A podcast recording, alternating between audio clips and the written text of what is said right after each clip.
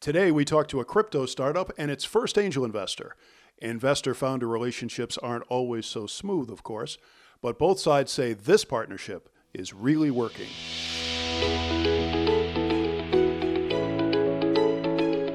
Welcome to another edition of the Angel Nest, where real angel investors and entrepreneurs partner to build great new companies. I'm David Hemenway. I'm a five time founder and now an active angel investor, and my mission here is to help great companies find the investors that will help them succeed. We don't make or recommend investments at the Angel Nest, and this program is for informational purposes only. Andrew Elliott is the co founder of Roundly X, which gives small savers access to cryptocurrencies by letting them round up their purchases. Roundly X is growing their user base and rounding up about $12,000 a day.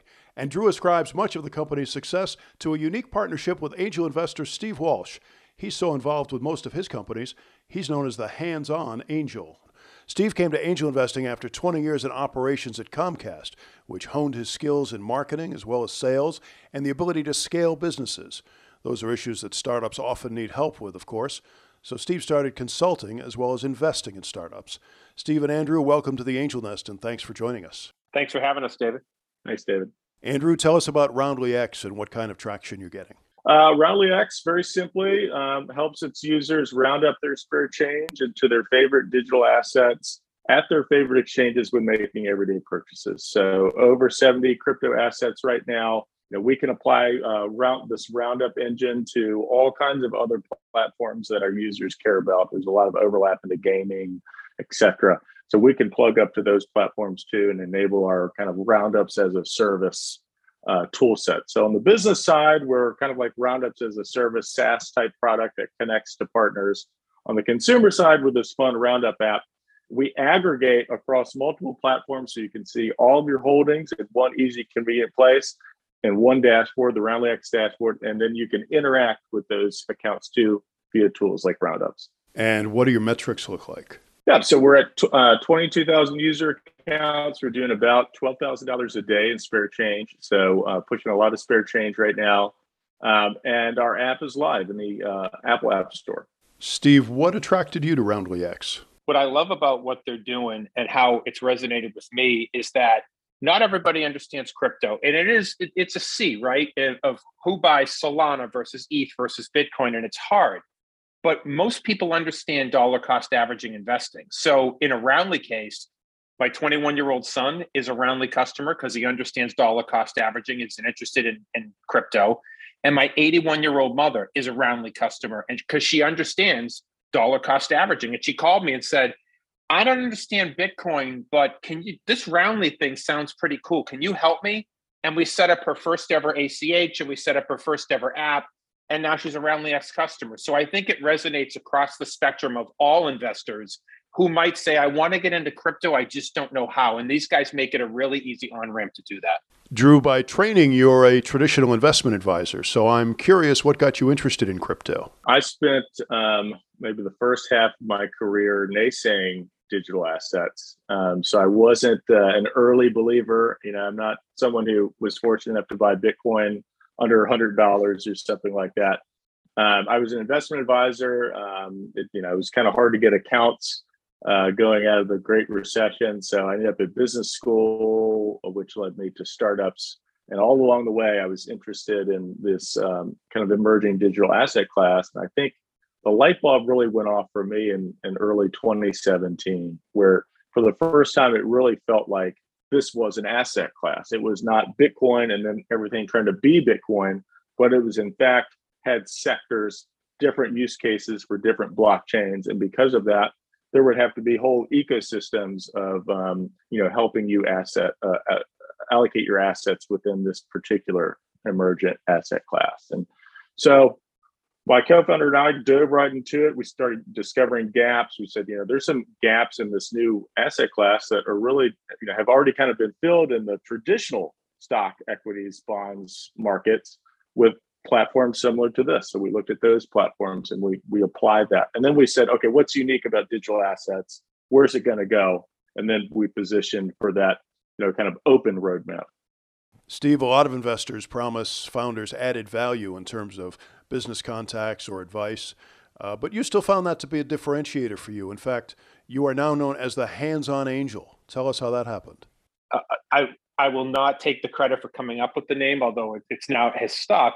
So I started doing this about four years ago, and and under one premise, it was just I knew I had a few things to bring to the table for early stage companies. I had capital, which was nice, but I also had this gigantic network. I'm a gray haired dude. I know a lot of people. I've, I've developed a career. And I had this unbelievable network of helpful people that I knew could bring value to founders in different ways.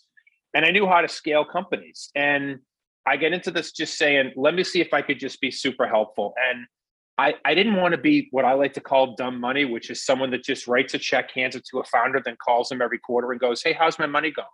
Like to me, that was just a waste of time and money for me and for the founder. And I also thought that if I'm going to give a founder money, I've got a fiduciary responsibility to the founder and to myself to help them be as wildly successful as possible. And I was on a podcast like this a few years ago, and I started to talk about the fact that I just would go out of my way to help founders in any way I could, which was raise money, get partnerships, whatever. And the person interviewing me was actually an Australian podcast. He said, "So you really like this hands-on approach, Steve? Like it's really you're you're really a hands-on angel." And my brother, who's an entrepreneur in California, was listening to the podcast, and we've been talking about creating a brand around what I was doing. And he and he watched the podcast, and he goes, "That's it. You're the hands-on angel. That's that's it." And ever since then, that's how I've been doing it. And I have one premise, which is, you know, first of all, be as helpful as I can to the founders that I engage with. And the second is do no harm. Everything I do should be additive. It should help them go faster, raise more money, get more customers. Just try to do no harm. And just remember that it's a privilege to work with these founders because ultimately it's their vision and their company. And when you come at it from that perspective, I just find good things happen if you work with good people. So, Drew, how did you and Steve originally get acquainted? Was your first project to fundraise? So, I would say the the raise was actually not the first thing Steve helped us with. You know, Steve's from Boston, so he's very direct. So, the first thing he helped us with was some product feedback. Something was messed up, or forgot what it was. So he, you know, pointed that out, and uh, we pushed it along to Will to create the fix.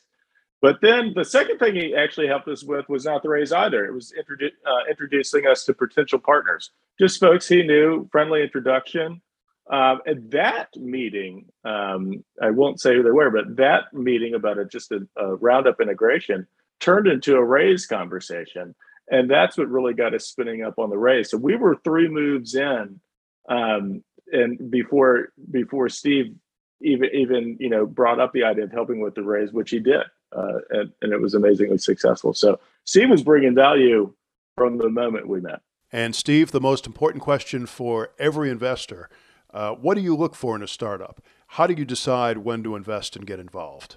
So I, I think, um, you know, at this stage, David, that you and I play at pre-seed seed stage, for me, it's it starts and ends with people. It's people, then people, then people. Uh, because I can't tell you who's going to be the next Facebook. I can't tell you who's going to be the next Uber, and I don't think any of us can. Um, but when I see a founder that's going to win, or I see a founding team that's going to win, I, I, bet on people, and that's and in Drew's case and Will, um, you know, I meet Drew as he said coming out of the accelerator, and I was asking him about the origin around the X, and and you know, Drew and his partner Will you know, they're not they're not kids. Everyone's a kid to me, but they're not kids. You know, they're in the mid thirties. Will's married. He's got a couple kids. Drew's getting married. So I'm like, okay, you guys have been doing this for a few years. Um, you know, you're, you're not 20 years old. How the hell did you fund the company? And Drew's like, oh, I sold my house to fund the company. Bought a bunch of Bitcoin. I'm like, what? He's like, I sold my house to fund the company for the first two years. And I'm like, I'm in. He's like, I haven't finished my presentation. I'm like, I don't care what the presentation says. I don't care what the valuation says. I'm in.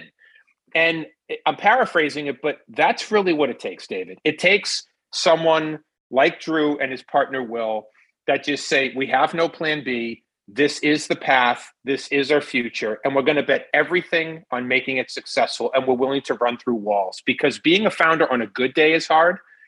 And I really look for those people that can get knocked down and pick back up and keep going because that's what it takes when you're trying to build a company and and just you have almost like blinders on. You don't care what's going on in the market. You don't care what's going on in the macro world.